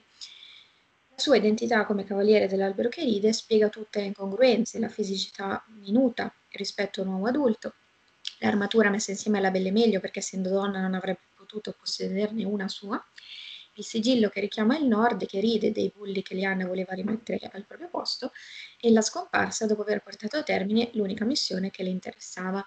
Liana inoltre ha le abilità per battere tre cavalieri se non sono proprio tra i migliori perché pur non avendo avuto una formale educazione all'arte del combattimento è una provetta cavallerizza e Jamie stesso dice che la giostra è per tre quarti abilità nel cavalcare. Inoltre la vediamo allenarsi a combattere Benjen nella visione di Bran in Bran 3 a Dance with Dragons e per quanto riguarda l'età abbiamo la conferma che non sia un problema gestire una lancia a 14 anni da Elia Sand che viene chiamata appunto Lady Lance e ehm, usa quotidianamente la lancia. Nel frattempo però Eris si era convinto, tanto per cambiare, che il cavaliere dell'albero che ride ridesse di lui e fosse una minaccia e lo ritiene Jamie Lannister. Quindi manda il figlio Rhaegar a catturarlo. Rhaegar però torna affermando di essere riuscito a trovare soltanto lo scudo abbandonato appeso a un albero. In realtà la cosa più probabile è che Rhaegar abbia mentito e abbia trovato anche la proprietaria dello scudo. D'altronde Lianna non poteva allontanarsi più di tanto senza che i suoi familiari e il suo promesso sposo iniziassero a chiedersi dove cavolo fosse finita. Quindi è il principale indizio a supporto del fatto che i due si siano effettivamente incontrati e parlati quello che fa Rhaegar dopo aver vinto il torneo, cioè l'incoronazione shock di Lianna con la corona di rose d'inverno come regina di amore e bellezza. C'è questa citazione di, di Ned che ricorda eh, All the smiles died, tutti i sorrisi morirono quando il principe Rhaegar eh, spinse il suo cavallo oltre la sua, la sua stessa moglie, la dorniana principessa Elia Martell, eh, per eh, piazzare la corona di reginetta di amore e bellezza eh, in grembo a Lianna. Se prendiamo per buono che tra i due c'è stato un incontro, sicuramente Rhaegar deve essere rimasto colpito, in qualche modo intrigato da questa ragazza così generosa e temeraria, tanto da volerla eh, onorare con la corona di regina di amore e di bellezza perché non avrebbe in nessun altro modo potuto onorare le sue gesta di cavaliere dell'albero che ride. Infatti Rhaegar non poteva dire a nessuno che il cavaliere era lei, se non l'avrebbe mandata nei casini, e se anche Liana non fosse andata, fosse andata più avanti nel torneo, comunque una volta smascherata come donna sarebbe stata eliminata. Quindi era l'unico modo che aveva per onorarla, ma questo gesto, per quanto nobile, è stato anche incredibilmente stupido dal punto di vista politico, perché ha eh, innanzitutto pubblicamente disonorato la moglie Elia, che oltre a essere bella ed essere sua moglie, era la donna di più alto rango al torneo, portando quindi a tensioni l'alleanza Targaryen-Martell. Eh, poi, fatto incazzare il promesso sposo di Lianna, Robert, lord delle terre della tempesta, quindi non proprio uno a caso. Poi, fatto incazzare la famiglia di Lianna, che pure erano lord paramount del nord, in quanto l'interpretazione più ovvia del gesto di Rhaegar era quella che il principe intendeva fare della loro sorella un amante, tal modo rovinandone completamente il valore sulla piazza dei matrimoni. Pensiamo a Marjorie, che è riuscita a fare tre matrimoni solo grazie alla sua presunta virginità. E mandando quindi a monte il piano delle Southern Ambitions e relegando Lianna al ruolo di cortigiana con cui divertirsi fin quando gli sarebbe andato e poi scartare. Soltanto Egon il Conquistatore e Maegor il Crudele infatti avevano avuto spose multiple, ma il primo è generalmente considerato al di sopra di ogni legge umana e divina. Il secondo non è certo un grande esempio da prendere in considerazione. Inoltre, dopo la morte dei draghi, la possibilità di, per i Targaryen di fare un, un po' quel cavolo che volevano si sono ridotte drasticamente. Inoltre, Rhaegar dimostrava in questo modo di fregarsene a tal punto dei suoi lord paramount da poterli insultare pubblicamente. E infine, eh, con questa mossa Rhaegar suscita un po' in tutti i lord che erano presenti il dubbio che anche in lui ci fosse la vena di pazzia del padre, quindi quel lato sbagliato della monetina che si lancia alla nascita di ogni Targaryen, per cui anche lui sarebbe stato inadatto a regnare. Rhaegar sapeva perfettamente tutte queste cose, cioè era un cavaliere esemplare, quindi sicuramente era esperto nella cultura cavalleresca del sud e questo a maggior ragione evidenzia l'enormità di ciò che ha fatto. Il punto è, è davvero possibile che nel bosco, nel bosco sia scattato sto colpo di fulmine tale per cui Rhaegar ha fatto un gesto così stupido fregandosene di tutto solo per amore? No. Cioè, lo so che qua mi attirerò le ire, ma no. È vero che l'assegnazione della corona di regina di amore di bellezza generalmente è connessa a un'attrazione romantica, vedi Serboni Feresti con Rella, Giora con Linessa e Tower e Emon con Neris, ma la scelta può anche essere dettata da ragioni di cavalleria e può essere un segno di cortese devozione verso una dama che anche non è disponibile. Sicuramente, da un lato, Rhaegar ha voluto onorare le gesta di Lianna come cavaliere. Sicuramente sarà rimasto intrigato, non sappiamo fino a che punto, dalla ragazza che aveva conosciuto, questa bella ribelle, eccetera, ma non sarebbe stato così sciagurato da rovinarsi politicamente in questo modo se non ci fosse stato dietro anche dell'altro Ricordiamo che la forza che guida, quasi tu, tu, che guida tutta la vita di Regan è l'ossessione per la profezia e il dovere di realizzarla ad ogni costo. Probabilmente in quell'incontro nel bosco lo ha colpito soprattutto l'idea che Lianna si incastrasse nel suo schema profetico, che il destino gliel'avesse fatta incontrare per una ragione. Perché che Lianna rappresentasse il ghiaccio mm, è abbastanza ovvio, Gli Stark erano re dell'inverno, la loro spada è ice, ghiaccio, quindi Rhaegar già aveva un, una figlia e un altro figlio in arrivo con una Dorniana che potremmo considerare Children of Fire e possibilmente qualcosa gli deve essere scattato nel cervello tale da fargli pensare che in effetti il ghiaccio mancava nella sua equazione. Inoltre, il fatto che egli avesse avuto serie difficoltà con la prima gravidanza era stato sotto gli occhi di tutti, e in particolare sotto i suoi, per mesi, per sei mesi. Quindi Regar ha amato Lianna? Forse, non lo sapremo mai, personalmente direi no, però mm, diciamo che forse. Regar ha fatto un'abnorme stupidaggine solo per amore? No, l'ha fatta perché era disperatamente desideroso di realizzare la profezia. Il famigerato rapimento, che ovviamente rapimento non è, perché Lianna non aspettava altro che fuggire con sto gran gnocco che canta le canzoni tristi, piuttosto che sposare un rozzo che l'avrebbe tradita un giorno sì e uno sì, non avviene immediatamente dopo il torneo, ma vari mesi dopo. Quindi all'inizio, diciamo nei primi mesi del 282. Nel frattempo, tutti tornano a casa, gli Stark tornano a Winterfell, Robert e Ned tornano a Nido dell'Aquila, nasce il principino Egon alla fine del 281. A questo punto Rhaegar è ancora convinto che sarà lui, cioè Egon, il principe che fu promesso, ma qui scatta il punto di non ritorno, perché alla nascita di Egon i maestri lo informano che Elia non potrà più portare a termine altre gravidanze e quindi scatta l'assoluta e impellente necessità di trovare una madre per il terzo figlio, e chi meglio di quella ragazza del ghiaccio, che rappresentava il ghiaccio e che già il destino gli aveva fatto incontrare mesi prima e che cascava perfettamente a fagiolo?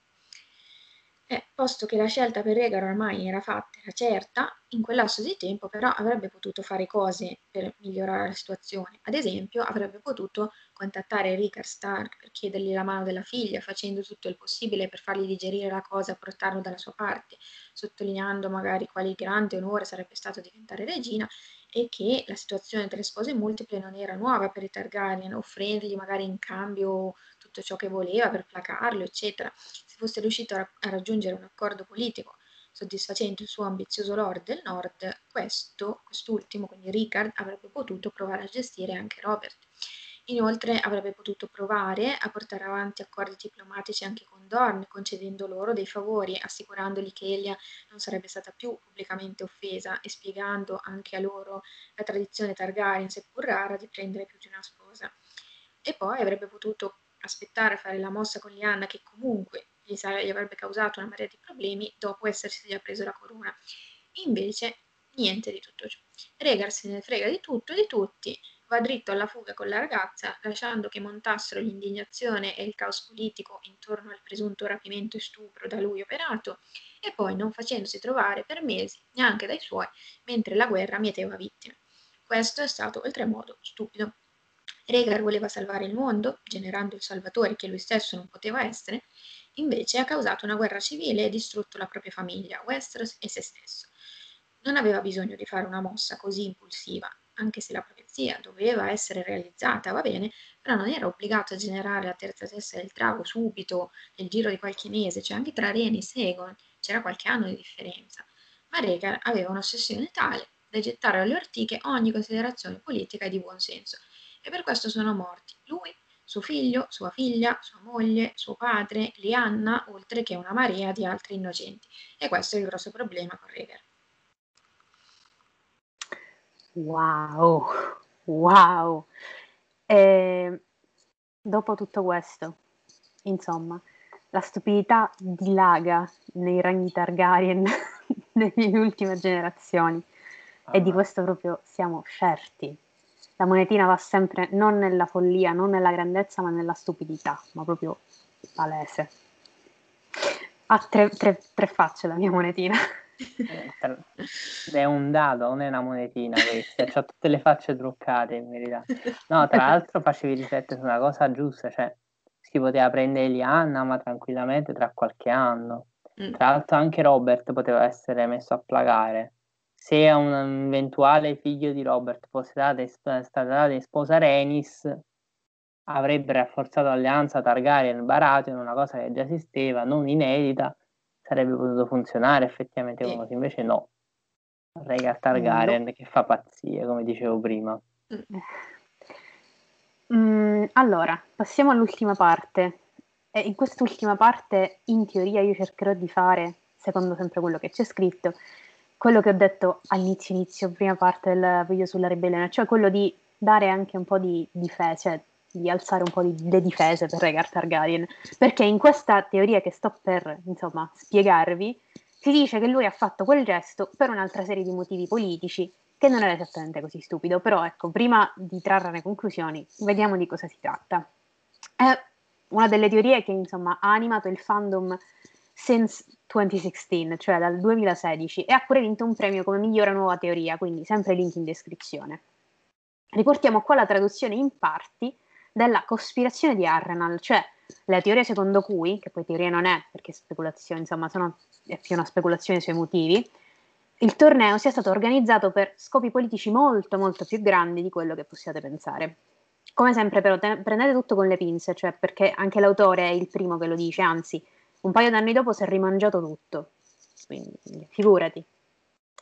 Si parte dal dire che ha esaminato gli eventi che hanno portato alla ribellione di Robert molto più di quanto voglia ammettere, esattamente come noi, e ci sono varie parti del racconto che apparentemente sono tutte spiegabili se considerate in modo individuale, ma che nell'insieme fanno sorgere molti dubbi.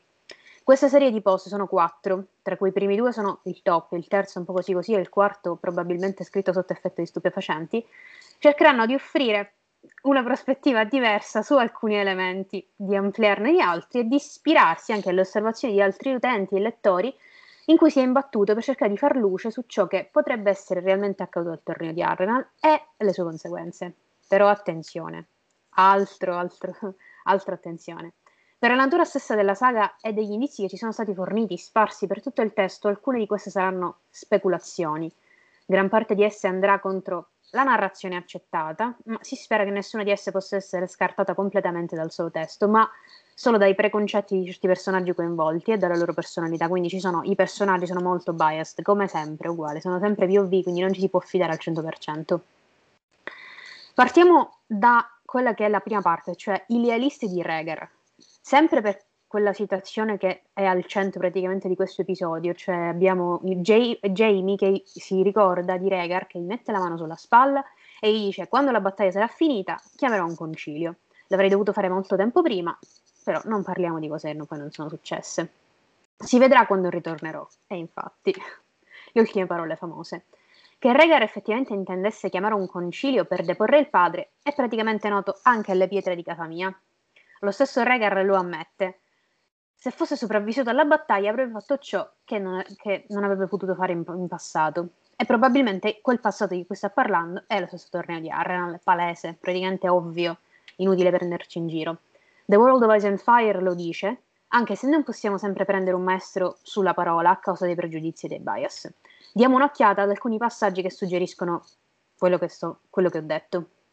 Quindi i sospetti di Eris, cioè Eris secondo il folle, ehm, erano che il suo, suo figlio, il principe Rhaegar, eh, stesse cospirando con Tywin Lannister di, farlo, di, aver, di averlo ucciso, cioè nel senso di farlo uccidere a Duskendale.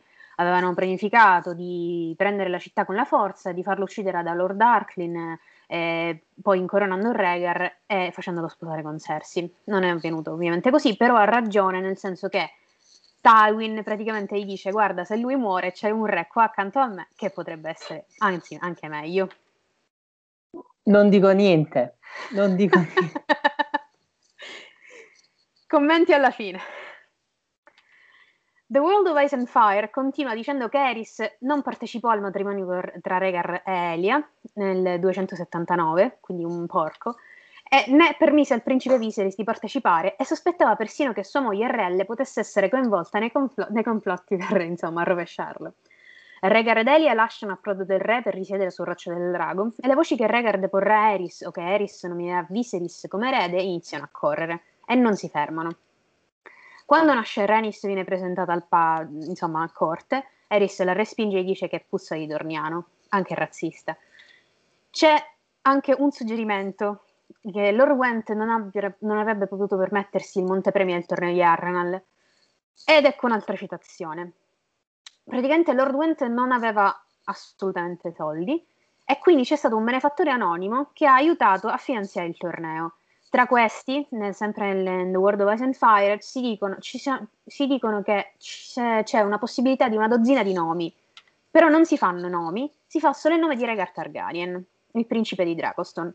È interessante perché ovviamente si menzionano queste 12 persone ipotetiche, ma tutte vengono scartate e viene, tratta- viene mh, nominato soltanto il principe. Va notato che il libro vuole essere una storia scritta per il re e, presu- e probabilmente non vuole sollevare questioni sulla lealtà di Tywin Lannister, anche se sarebbe stato certamente il prossimo. Quindi, se non il principe sospettato per il finanziamento, almeno lui, perché, almeno Tywin, perché aveva sia il movente che i soldi. Ma esamineremo le motivazioni di Tywin più avanti.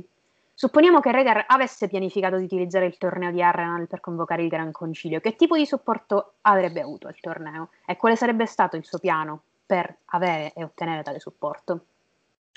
Praticamente, come vi ho già detto prima, sempre The World of Fire, l'anno della falsa primavera, tutti i giovani a corte stavano con il principe Rhaegar, John Connington, Miles Mooten, Richard Lonmouth. Su Richard Lonmouth poi c'è un'altra cosa che vi devo dire ma, eh, dopo. E poi tutti i dorniani ovviamente con la principessa Elia, Lewin Martell e ovviamente Arthur Dane. Otteniamo molte informazioni da questo paragrafo. In primo luogo, i Martell e Dorn sostengono in massa Rhaegar. Elia è la moglie, ovviamente, e Rhaegar, se diventa re, lei diventa regina, e i figli eredi al trono di spade. Sappiamo che Oberyn e Elia sono molto vicini, e con poche eccezioni come i um, Yornwood, la maggior parte delle case dorniane probabilmente si schiererebbero dietro al loro signore a sostegno di Rhaegar, anche se io non ne sono molto sicura, ma di questo più avanti. E qua Domenico mi guarda e mi dice... Mm. In secondo luogo, Rhaegar ha molto sostegno da parte di alcuni dei cortigiani di spicco di approdo del re Connington, gay e innamorato, Malis Muton, Richard Lonmouth, che secondo alcune teorie potrebbe essere Len Lem Lemoncloak, che entrambi hanno continuato a servire come scudieri di Rhaegar. Questo passaggio sembra suggerire che Rhaegar abbia un certo sostegno tra le terre della corona, la terra della corona, la terra della tempesta e la corte di approdo del re. In terzo luogo, i Dane, sono anche una casata torniana e il loro membro più importante è grande sostenitore di Rhaegar. Rhaegar ha il sostegno di tre membri della Guardia Reale, Dane, Vent, Went e Martell, probabilmente anche Gerald Hightower, soprattutto perché sembra che gli Hightower menzionati nelle storie, quindi Otto, Alicent, il bastardo Hightower, quindi um, Wallis Flower, che è, il, che è il, il, maestro degli Stark, fossero tutti segretamente cospiratori contro i Targaryen, quindi nella fazione anti-Targaryen. Ma la maggior parte delle citazioni di Gerald Hightower lo ritraggono come almeno fedele al suo ruolo di protettore di Eris, anche se non fedele forse a Eris stesso. Eh, sappiamo proprio che si trovava alla Torre della Gioia solo dopo che Eris lo mandò per riportare Rhaegar indietro e non era effettivamente forse a conoscenza dei piani del principe. Tuttavia, il sostegno dei Martell, di molte, di molte casate minori di Dorn e il sostegno delle Crownlands, delle Stormlands e di alcuni membri di spicco della corte è certamente un buon indizio per formare una base di potere su cui costruire il torneo di Arrenal. Quindi qual è l'obiettivo principale di Rhaegar e dei suoi sostenitori se vogliono assicurarsi il sostegno sufficiente per deporre, per deporre il re? L'obiettivo primario della fazione lealista di Rhaegar al torneo sarebbe quello sta- stato quello di assicurarsi il supporto del maggior numero possibile di Lord Paramount, praticamente Lord soste- protettori a capo dei singoli regni, in breve Tully, Arryn, Baratheon, Stark e Tyrell. Nella stragrande maggioranza dei casi le casate minori seguono i comandi dei Lord Paramount, sia in battaglia che in matrimonio che in politica, e ottenere il sostegno di un paio di grandi casate tutti e di tutti i suoi signori minori è un'enorme spinta al sostegno totale che Rhaegar potrebbe aspettarsi se dovesse convocare un concilio. Ad esempio, se si assicura il sostegno degli Stark, seguono a ruota Glover, Mormont, Amber, Serwin, Manderly, Reed e così via. Possiamo anche supporre che al momento del torneo Rhaegar abbia visto il blocco di potere delle grandi casate che si stavano spostando, si stavano insomma formando tra il nord, la terra dei fiumi, le terre del, dell'ovest e la valle. Se Stark, Arryn, Tully e Baratheon si alleavano tutti insieme attraverso matrimoni e affidamenti, il loro sostegno diventava ancora più importante, poiché avevano la capacità di oscillare l'intero concilio nella loro stessa direzione. Quindi, che cosa si aspetta da questa alleanza, Rhaegar, da questa alleanza? Cioè, insomma, il blocco delle ambizioni assurde, che cosa ci guadagna effettivamente da questo possibile sostegno al principe ereditario? Quindi passiamo alle ambizioni assurde. Ora, ne abbiamo già parlato, inutile ripetere, ricapitoliamo. Richard Stark promesso Brandon a Catelyn, eh, ha mandato Eddard da John Arryn, aveva una zia sposata a una Royce che ha avuto tre figlie che hanno sposato i signori della valle, ha promesso Lianna a Robert Baratheon, mm, l'erede di John Arryn era amico intimo di Brandon, quindi possiamo ipotizzare che fosse stato cresciuto a grande inverno. Oster Tully prende con sé Peter Baelish e che si è dis- eh, per cui il palco si è distinto nella guerra del Regno dei Soldi. Sempre Ostertalli avvia le trattative preliminari per le, per, con Tywin per far sposare Jamie e Lysa, tenta di far sposare Brinden a una Redwine. La madre, cioè no, la madre, la sorella, insomma, Cilia Talli, quella là, non si sa chi è, in sposa all'erede al trono. Anche se questo l'abbiamo già detto, insomma, ha tagliato i ponti tra i Talli e i Targaryen. Eh, quest'ultima rivelazione ovviamente è interessante perché poteva portare a, che, a un sbilanciamento delle alleanze, cosa che effettivamente poi non è avvenuta. Ma cosa speravano di realizzare? Ovviamente, l'abbiamo già detto, insomma, forse una separazione dei, dei regni o comunque uno sbilanciamento, un rimaneggiamento del potere. Cosa, però, ancora meglio, la, la, domanda fondamentale è cosa ci guadagnavano a sostenere Regar su Eris, anche perché la situazione non è che cambiava tantissimo, cioè uno folle, l'altro stupido e innamorato. Boh, ok. Sostenere Regar, pur essendo probabilmente un candidato migliore per la carica di re, non avrebbe però portato molti vantaggi aggiuntivi ai lord dell'alleanza per le ambizioni a sud. Dorn sarebbe diventata comunque sempre più potente, così come i cortigiani intorno a Regar, ma gran parte del concilio ristretto delle posizioni di influenza probabilmente non avrebbero mai incluso nessuno dei, dei grandi loro delle casate, cioè Tully, Stark, Arryn o Baratheon. Questo probabilmente non sembrerebbe, non sembrerebbe giusto, l'alleanza che consiste quasi nella metà delle casate di Westeros. E quindi cosa volevano a questo posto? Al posto di questo. Brandon e Lyanna sono entrambi promessi sposi, ma Eddard, attenzione, a 18 anni ancora non è promesso a nessuno. A giudicare dalla sua tendenza a usare fidan- alla loro tendenza a usare fidanzamenti per assicurarsi alleanze vantaggiose, probabilmente l'obiettivo di Ricard per gli Stark al torneo fosse, era quello di trovare una sposa a Eddard. E che sposa, attenzione. Oster Tully sulla stessa barca, cioè usare i figli per alleanze, per alleanze vantaggiose, le, con i Lannister, i Redwine, i Targaryen, gli Arryn o gli Stark. Gerardin effettivamente sembrava quello un po' più ambizioso e astuto quando si tratta di politica. Fu lui a negoziare l'eventuale matrimonio tra Roberto e Cersei e quello a far pace con Dorna dopo la morte di Elia e del principe Lewin. Probabil- il suo obiettivo a questo punto era quello di ottenere una posizione nel concilio ristretto, ma questo non lo possiamo dire con certezza, con gli occhi forse puntati addirittura sulla posizione di primo cavaliere del re anche se c'è da dire che se avessero mai sostenuto Reger, quella posizione probabilmente sarebbe andata a Tywin, ma è un'altra cosa, un altro discorso questo. D- dice di essere l'unico mh, dei, dei, lord tra i tre presenti ad Arrenal, eh, indicando che sarebbe stato il principale negoziatore per garantire che l'alleanza ottenesse ciò che voleva. Eh, perché ricordiamo che ad Arrenal c'era soltanto lui, mi sa che Rickard era rimasto a, a Grande Inverno e Ostertali non c'era. È interessante notare che Regar, così come Eris, non potesse effettivamente garantire all'alleanza nessuna delle posizioni accorte a cui aspiravano, cioè non poteva garantire loro più influenza nella politica del regno, cosa che loro volevano ardentemente e che avrebbero potuto ottenere solo nel blocco delle alleanze. Il primo cavaliere di Rhaegar, come ho detto in precedenza, probabilmente sarebbe stato Tywin in cambio del suo sostegno, e sappiamo che Tywin ha già dimostrato di essere stato un primo cavaliere molto molto capace, secondo la maggior parte dei racconti. E questa citazione del, del mondo del ghiaccio e del fuoco è altrettanto eloquente quando si tratta del rapporto tra Tywin e Rhaegar. Quindi praticamente ci racconta come fuori da Duskendale Tywin abbia indicato Rhaegar come potenziale re se Eris non fosse tornato dalla, insomma, dalla cattività. Così abbiamo Tywin che ha annunciato pubblicamente la sua preferenza per Rhaegar rispetto a Eris nel 276 a Duskendale e ha cercato attivamente di sposarsi con il Southern Ambition tra il 280 e il 281.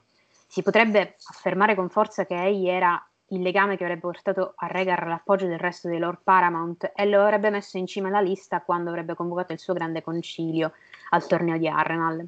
In realtà questo avrebbe sostenuto l'idea che fosse stato Tywin probabilmente a collaborare con Rhaegar a finanziare comunque il montepremi del torneo. Ma ancora una volta, se Rhaegar non beneficerà dei signori della, delle Horde del Southern Ambition Alliance più di quanto lo farà Eris, perché sostenerlo? Cioè nel senso cosa ottengono di più? Niente. Se tanto mi dà tanto, perché sostenere il principe? Che differenza fa?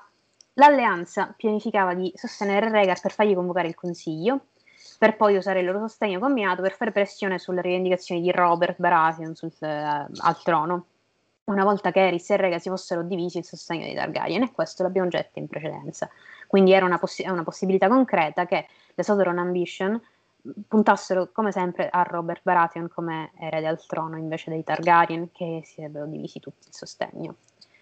Sembra un grande salto nel vuoto questo, però dati i fatti non è da escludere con Robert Re, la figlia di Ricard diventa regina, John Arryn diventa primo cavaliere del re e Oster guadagna influenza a corte e potere contrattuale più forte quando, negozia- quando si sarebbe trattato di negoziare i fidanzamenti di Edmure e Lysa. Tutti e tre i lord, quattro se si conta Robert, anche se non credo fosse al corrente del piano, si alzano in piedi insomma, per beneficiare maggiormente di, questa, di questo sostegno o all'uno o all'altro, facendo, comunque facendo mh, sedere Robert sul trono di spade. Ma può un non Targaryen anche esercitare una, prese- una pretesa, insomma, avanzare una pretesa al concilio? È già successo in passato. È successo che, eh, insomma, nel Gran Concilio precedente, i Noni della Sorte, da, sempre ad Arran, ovviamente perché è l'unico castello grande abbastanza da prendere tutti, da contenere tutti. Il pretendente non Targaryen era Lenor Velaryon, un figlio discendente della stirpe di, Tar- di una Targaryen donna quasi, situazione quasi identica alla situazione di Robert Baratheon, la cui pretesa deriva dalla nonna. Sono stati gli Stark a sostenere maggiormente la rivendicazione di Lenor al trono di spade, e ovviamente anche con l'appoggio di Corlys Velaryon. Ci sono molte analogie con la situazione che si è venuta a creare intorno al torneo di Arenal ed è interessante questo parallelismo con, anche con i veri motivi dell'alleanza e delle ambizioni a sud, considerato che non possono convocare un concilio in prima persona in quanto apparirebbero come usurpatori, e la minaccia esterna servirebbe solo a unire Rhaegar ed Aerys per sostenere, per proteggere la presa del trono dei Targaryen. Se però riescono a convincere Rhaegar a convocare il concilio, immediatamente tutti i sospetti di Aerys vengono convalidati e l'appoggio dei Targaryen viene diviso a metà, tra padre e figlio. L'alleanza e le ambizioni a sud può quindi vantare Robert, che probabilmente è, le- è al quarto posto in linea di successione, come candidato per evitare la guerra civile, che ovviamente avrebbero vinto eh, il, blocco delle alleanze, perché volenti o nolenti erano quelli che avevano l'esercito più potente.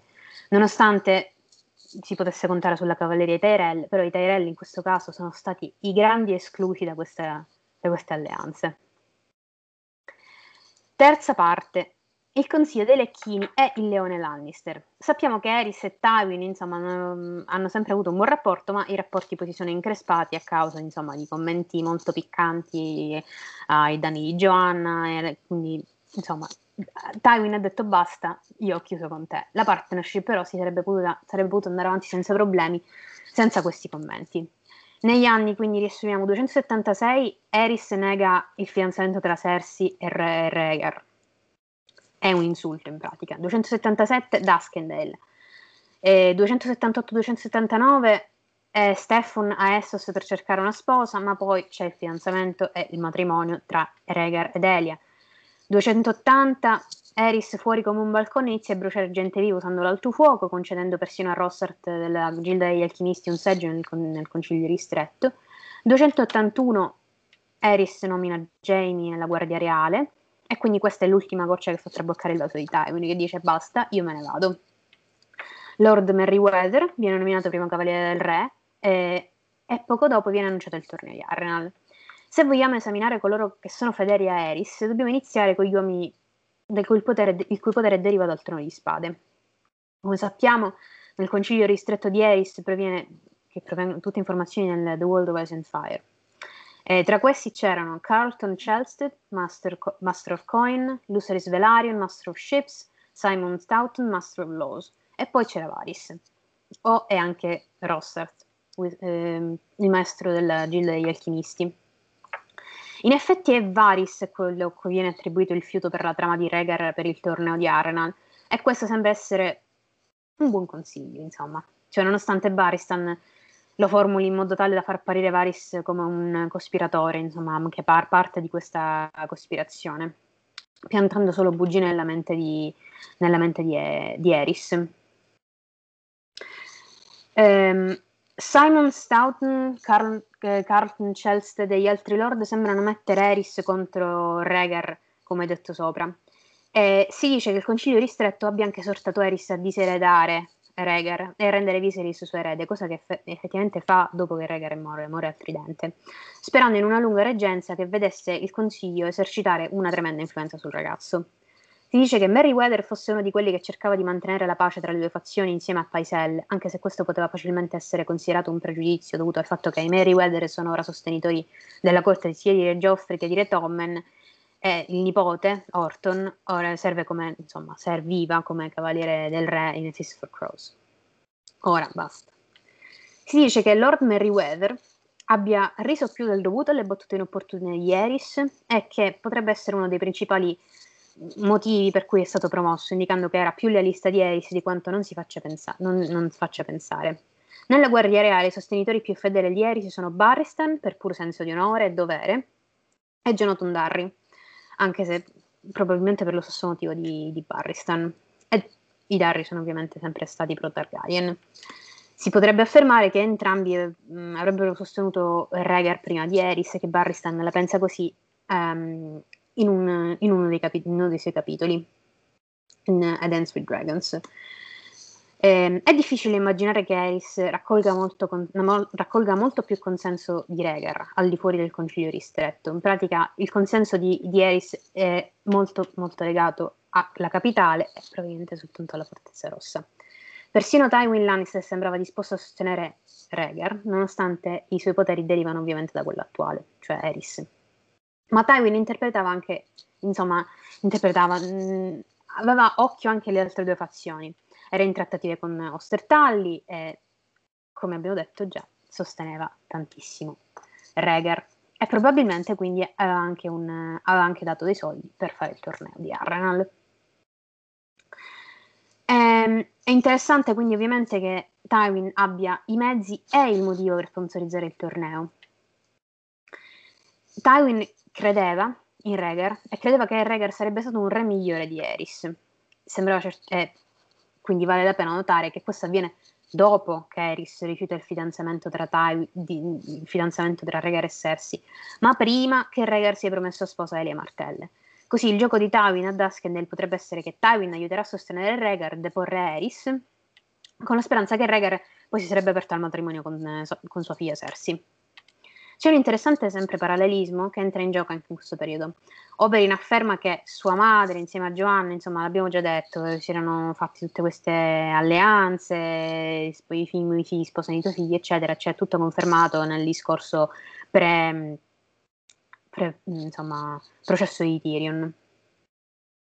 In effetti Tywin insulta Casa Martell quando rifiuta il fidanzamento, lo stesso modo in cui Eris l'ha insultato quando ha rifiutato il fidanzamento tra Rhaegar e Cersei.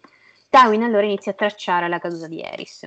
Oberyn e la madre di Elia avrebbero potuto fare lo stesso? Probabilmente sì. Eh, avrebbe potuto tenere quel rancore abbastanza lungo da negoziare il fidanzamento tra Rhaegar e Elia solo per fare un dispetto a Tywin, che poi spinge Tywin a entrare in trattative con Tully e allearsi con i lord del Southern Ambition? Sì, Um, Eris aveva pochissimo sostegno al di fuori del suo piccolo consiglio, come abbiamo già detto. Tywin Lannister sostiene tutte le tre fazioni in tutti i momenti diversi e insomma un piede in, tutte le scarpe e non ha ovviamente fatto niente. Ha sopportato Eris, eh, supportando anche Rhaegar. Insomma, poi c- Tywin, come sempre, si deve trovare dalla parte del vincitore. Se Tywin ovviamente fosse rimasto sostenitore di, mh, di Rhaegar, la ribellione probabilmente sarebbe finita poco dopo il suo inizio. John Connington è d'accordo, quasi desiderando di avere la stessa spietatezza di Tywin quando si, quando si rifà indietro alla battaglia delle campane. Ora, questa prima parte è finita, traiamo le conclusioni finali. Rhaegar avrebbe fatto saltare, insomma, avrebbe potuto fare saltare il regno di Eris, deponendo il padre, se fosse stato convocato un concilio ad Arrenal. Anche col re presente non c'è quasi nessuno a sostegno di Eris, quindi la domanda che ci sorge è questa. Perché Rhaegar non ha chiamato il Gran Concilio al torneo di Arrenal? La risposta nel prossimo episodio. e, quindi, prossimo episodio che conterrà un'analisi più approfondita dei partner, della, dei partner che hanno danzato con Ashara Dane, un riesame di tutto ciò che c'è da sapere su Brandon Stark, un fidanzamento segreto per suggellare l'alleanza e la vera importanza della storia del cavaliere dell'erbelo che ride. Poi ci sarà una terza parte eh, che, scop- che, insomma esaminerà le conseguenze del torneo e il motivo per cui la richiesta della testa di Robert da parte di Eris non ha senso. E una quarta parte tutta dedicata a Rega Relliana durante il loro periodo di clandestinità alla Torre della Gioia e di come Eddard sia venuto a conoscenza di questa torre in una location molto molto segreta. Uff, quindi eh, insomma non, ci sono tantissime informazioni da digerire. Tutto quello che volete, insomma, ditelo sotto nei commenti. Noi leggiamo tutto e cercheremo di rispondere a qualunque vostro dubbio, domanda, curiosità, eccetera. Troverete tutti i link delle fonti che abbiamo usato giù in descrizione. Quindi niente, noi ci salutiamo che sono già passate, già passate un'ora e 45 quasi. E quindi sempre la stessa cosa, potete seguirci. Se non hanno nient'altro da aggiungere i miei compagni di avventura, io chiuderei qua. No, sì, penso partito la prossima volta. Cioè, c'è un mondo di cose da dire, ma è meglio che dibattiamo la prossima volta, se no qua sforiamo le due ore, non va bene. No, abbiamo, abbiamo dovuto fare una decisione, o commentavamo e quindi tagliavamo questo video a metà, oppure facevamo due ore di video facciamo due ore di video, nel prossimo discutiamo per bene, prendiamo gli argomenti, anche perché abbiamo opinioni contrastanti su qualcosa, quindi sì. c'è da dire. C'è molto da dire, soprattutto se ci sarà anche Marco, quindi siamo al completo. È vero. E quindi, ultime battute finali, potete trovarci su Facebook, Instagram e Twitter. Eh, ovviamente, come sempre, mettete like, condividete, iscrivetevi al canale e attivate la campanella e noi ci vediamo al prossimo episodio. Ciao a tutti! Ciao. Ciao. Ciao. Ciao.